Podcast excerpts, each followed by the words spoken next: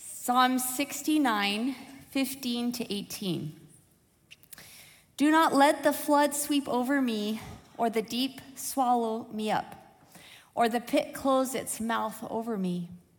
Answer me, O Lord, for your steadfast love is good. According to your abundant mercy, turn to me. Do not hide your face from your servant, for I am in distress. Make haste to answer me. Draw near to me. Redeem me. Set me free because of my enemies. The word of God. You may be seated. Do you have any enemies? Think about it for a moment.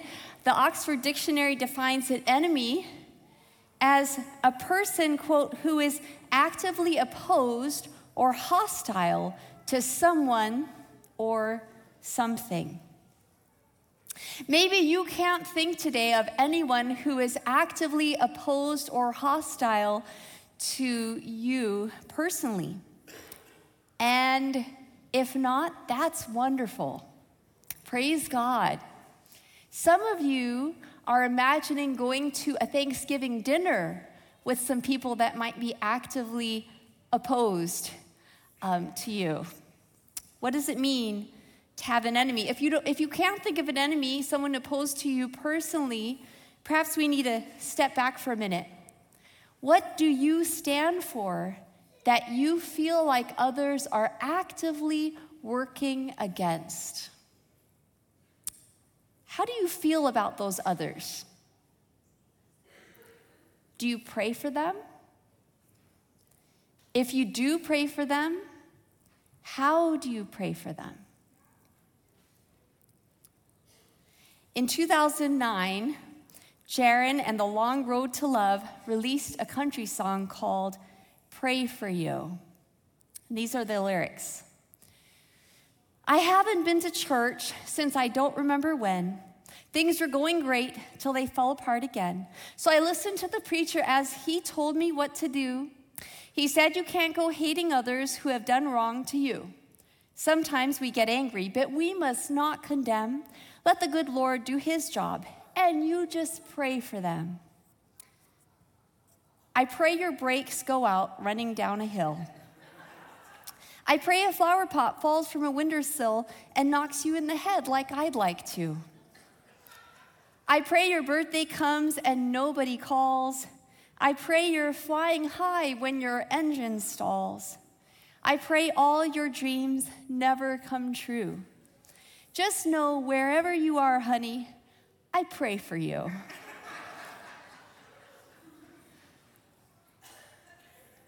this song fits very well with a particular type of Psalms that you may be surprised to find is in your Bible. They're called taunt Psalms, cursing Psalms, or vengeance Psalms. And we're going to take a look at three of those Psalms today. First, Psalms 109. In Psalm 109, David describes his enemies, and then he says he's praying for them. In verse 4, Psalms 109, verse 4, he says, In return for my love, they accuse me, even while I make prayer for them. Now, some, some Bible versions have the next part as David's prayer, and other Bible versions have the next part as David quoting the prayer of his enemies. Perhaps those translations aren't too comfortable with the idea that this is David's prayer, because this is what the prayer says 109, verse 6. They say, Appoint a wicked man against him, let an accuser stand on his right. No, in the NRSV, there's a footnote saying that they say is not in the Hebrew. So this is quoting David. But again, translations are divided about whether this is David's prayer or David is quoting the prayers of his enemies for him. Because this is what the prayer says The prayer prays that the person being prayed for would be accused and found guilty, that his days would be few, that another person would take his position, his job, that his children would be fatherless and his wife a widow that his children would be beggars, that all his property would be taken by creditors and strangers, and his children's children would be cut off, not to continue his name. The person prays that his father's and mother's sins would not be forgiven, and he would be cursed with the curses he gave other people. Quite a prayer. Now, whether this is David quoting his enemy's prayer for him or this is his own prayer for his enemies, guess what? In the end, it doesn't matter. Why? Because the very next verse, Psalms 109, verse 20, David says, no one disagrees with that. David says, May that be the reward of my accusers from the Lord, of those who speak evil against my life. Either way, David claims the prayer against his enemies. We don't know the history behind Psalms 109, our first vengeance psalm t- today. But our second vengeance song, and again, we're in the book of Psalms, this is uh, Israel's songbook. These are Hebrew songs that were collected and kept and sung in worship. We don't know the history for Psalms 109, but our second vengeance psalm, Psalms 52, it has a superscript. That's a, a line that comes right before the psalm that has been passed on um, in the text as part of the text for generations. And the line says, A contemplation of David when Doeg the Edomite went and told Saul and said to him, David has gone to the house of Ahimelech. So the scribes are giving us some background information for how this psalm was written. And the background story to this psalm is 1 Samuel 21 and 22. And if you don't remember the story, I'm going to give you a reminder, some background about what's going on in this story before we look at the psalm. In 1 Samuel 21 and 22, David, who's been anointed to be the future king, um, but secretly, David is running from King Saul. And he was warned by his friend, Prince Jonathan, who's King Saul's son. He's been warned by Jonathan that Saul wants to kill him. So David runs. He runs alone to a town called Nob, and he, finds the, he finds the first person he can think of to help the local clergy, the priest, Ahimelech. But David does not tell Ahimelech what's really going on. And I think that's a sad part of this story. It might have had a different ending um, if David had told him, but David doesn't tell him. He lies. David tells the priest he's on a secret mission for the king. In other words, Saul sent me here. Ahimelech said, Okay, great. Saul sent you here. I'm going to help you. I'm going to give you bread and a sword. Guess what sword I'm going to give you? Goliath's sword. Some of you know the story. Goliath, that giant that David had fought against and had taken the sword. The sword was in a special place, and David is taking the sword, the bread. He escapes, and finally he, he lands in some caves where he's hiding out, and he gathers an army of 400 people everything would have gone smoothly, perhaps, except there was an eavesdropper. Bible says that Doeg, an Edomite, the head of Saul's herdsmen, overheard the conversation between Ahimelech and David. So, when Saul found out David was, had escaped and was amassing an army to come against him, he offered his servants fields, vineyards, army positions, in other words, rewards, if anyone could give him any information about David and where he was. And guess who spoke up? Doeg. Doeg. He said, Oh, yeah, David, I saw him. He went to priest Ahimelech, and priest Ahimelech prayed, gave him food, Goliath's sword. Now, it doesn't say that um, Doeg told Saul what David had told Ahimelech, we don't know that piece. But I'm guessing that Doeg just told Saul that Ahimelech supported David. And so Saul is then assuming that Ahimelech was in on this whole plan from the beginning. So he's furious. He calls Ahimelech and all the priests of Nob which is most all of Ahimelech's family, to see Saul. And they go because they're not expecting anything, they're not suspecting anything. They were giving David what he needed for his mission for the king. But Saul was so furious and angry that he commanded his own guards to kill all the priests that had just come to see him. Kill them.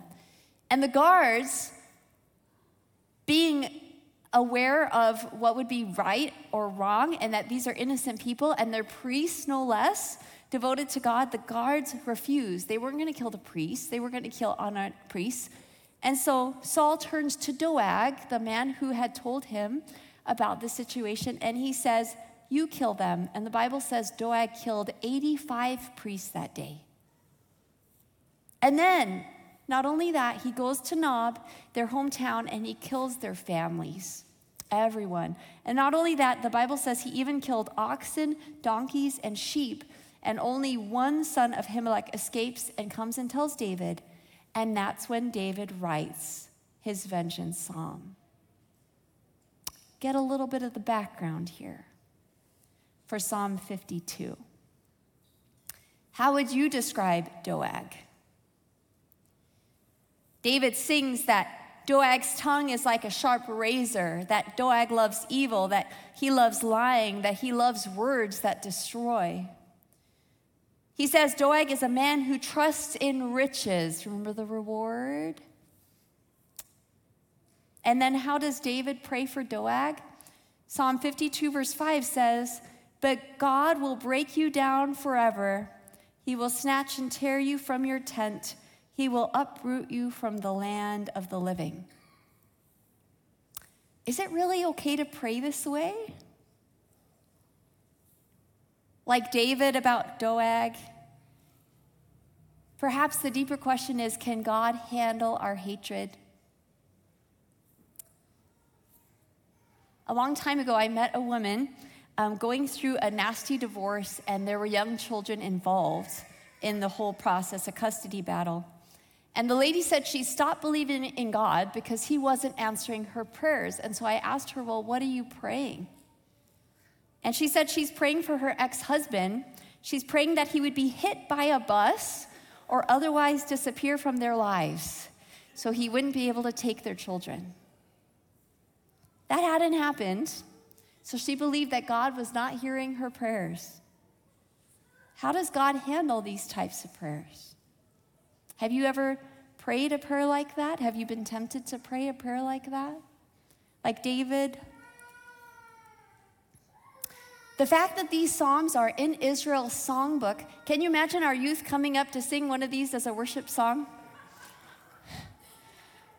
I think most of us would be very uncomfortable with that. But the fact that these are worship songs in Israel's collection of songs means that God takes these feelings seriously. God takes them seriously. In a book called The Message of the Psalms, on page 77, Walter Brueggemann writes this It's an act of profound faith to entrust one's most precious hatreds to God, knowing they will be taken seriously. They will be taken seriously. In our third and final vengeance psalm today, Psalm 69, David is in a serious mess. He starts the song saying, Save me, O God, for the waters have come up to my neck. I sink in deep mire where there is no foothold. I have come into deep waters, and the flood sweeps over me. I am weary with my crying, my throat is parched, my eyes grow dim with waiting for my God. And then David describes his enemies. They hate him for no good reason. There are more of them than hairs on his head. They're strong. They bring false accusations against him. They even inspire drunk people to sing against him. Can you imagine that? David tells God exactly how he feels about his enemies. In verses 22 to 28, he prays for them. Again, he prays that they'll get what they deserve that they'll be caught in their own trap, that they'll be blinded, that God's anger would be poured out on them, that their houses would be empty, that they would not repent. Doesn't this sound a little bit like Jonah and Nineveh? Praying that they would not repent. His strongest language is in 69, verse 28. Let them be blotted out of the book of the living. Let them not be enrolled among the righteous.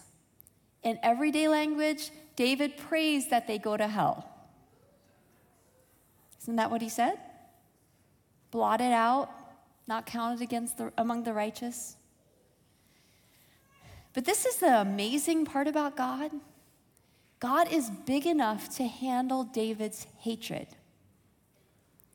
David's song, as angry and vengeful as parts of it are, David's song ends up in the hymnal, in the collection.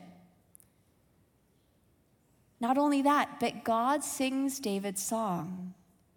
Here's the catch though God sings the song and transforms it. God sings the song and transposes it. God sings the song and takes it in a different direction and changes it to a different key. Perhaps you'll recognize the song if I share some more lines from Psalm 69. Psalm 69, verse 8 and 9 says, I have become a stranger to my kindred, an alien to my mother's children. It is zeal for your house that has consumed me. The insults of those who insult you have fallen on me. Do you remember anyone else singing this song? Jesus sang this song. John 7, verse 5 says that even his brothers didn't believe in him, his kindred, his mother's children. In John 2, verse 17, the disciples heard Jesus singing this song, and they quote that he said, Zeal for your house will consume me, as he drove the money changers out of the temple. Paul remembers Jesus singing the song in Romans 15, verse 3, when he says, For Christ did not please himself, but as it is written, quote, Psalm 69, the insults of those who insult you have fallen on me. On the cross, as Jesus hangs on that cross, his heart is broken and he has no comforters, and he's given sour wine to drink, and he's singing Psalm 69. Psalm 69, 20 and verse 21 says, Insults have broken my heart, so that I am in despair. I looked for pity, and there was none, and for comforters, but I found none. They gave me poison for food, and for my thirst, they gave me vinegar to drink. Jesus is singing Psalm 69 with all he has, but Jesus transforms the song because guess what? In this moment, where the next thing is supposed to be cursing his enemies. If he had continued singing Psalm 69 as it were, the next thing should come all of David's curses for the people that put him on that cross. But guess what? Instead of cursing his enemies, Jesus takes David's hate onto himself. Instead of singing, Let them be blotted out of the book of the living, let them not be enrolled among the righteous, Jesus sings these words. Jesus said, Father, forgive them, for they do not know what they're doing in that moment, Jesus takes the song and he transforms it. And Jesus sings that song for us too, because we don't know what we're doing, friends. It's us that need that forgiveness. When we were the enemies, Jesus takes the song, and instead of praying to blot us out of the book of the living, he sings, Forgive them, forgive us, for they don't know what they're doing. Scripture says, while we were Christ's enemies, he gave his life for us. Romans 12, verse 19 says, Beloved, never avenge yourselves, but leave room for the wrath of God. For it is written, Vengeance is mine, I will repay, says the Lord. Here, the author is quoting from Deuteronomy 32 and verse 35. Vengeance is defined as the infliction of injury, harm, humiliation, or the like on a person by another who has been harmed by that person. Here's how we normally read this text Don't hurt the people who hurt you because guess what? One day God's gonna get them. Right? That's how we usually read this text. Leave it alone. God's got it covered. And in that assumption, we're praying that they go to hell, are we not? Here's another way of understanding that verse in light of this text, in light of the cross. In light of the cross, what God is saying when He says, Vengeance is mine, it means I take the anger, I take the hatred, I take the vengeance onto myself. I take your guilt, I take your punishment, I take your separation from God, I take your death so you can have life. Vengeance is mine. declares the Lord. I'm taking it onto myself. I take your enemy's guilt, their punishment, their separation, from God, their death. So if God takes on our enemy's debt, what's our role?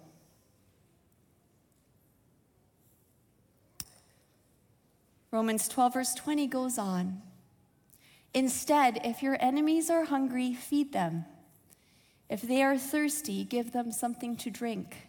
For by doing this, you will heap burning coals on their heads. Do not overcome by evil, but overcome evil with good. God can handle our anger and our hate. And He wants us, God wants us to give it to God. Why? Because when we give it to God, when we're honest to God about it, then God can take it and transform it and transform us to be people that really can respond to Jesus' invitation in the Sermon on the Mount when Jesus said, You have heard that it was said, You shall love your neighbor and hate your enemy. But I say to you, love your enemies and pray for those who persecute you. Friends, it's hard to talk about enemies right now with some really awful things going on in the world. I can't think of enemies today without thinking about what's happening in Ukraine. What does it mean to love your enemies when you are one of 8 million Ukrainians internally displaced or another 8 million who have fled the country? What does it mean to love your enemies? What does it mean, on the other hand, when you're a mother in Russia who has lost a son? What does it mean to love your enemies? I can't help but think of Gaza today and Israel. What does it mean to love your enemies when you've witnessed loved ones die on October 7? Or when your family members still, weeks later, are being held hostage and you don't know if they're dead or alive? What does it look like to love your enemies?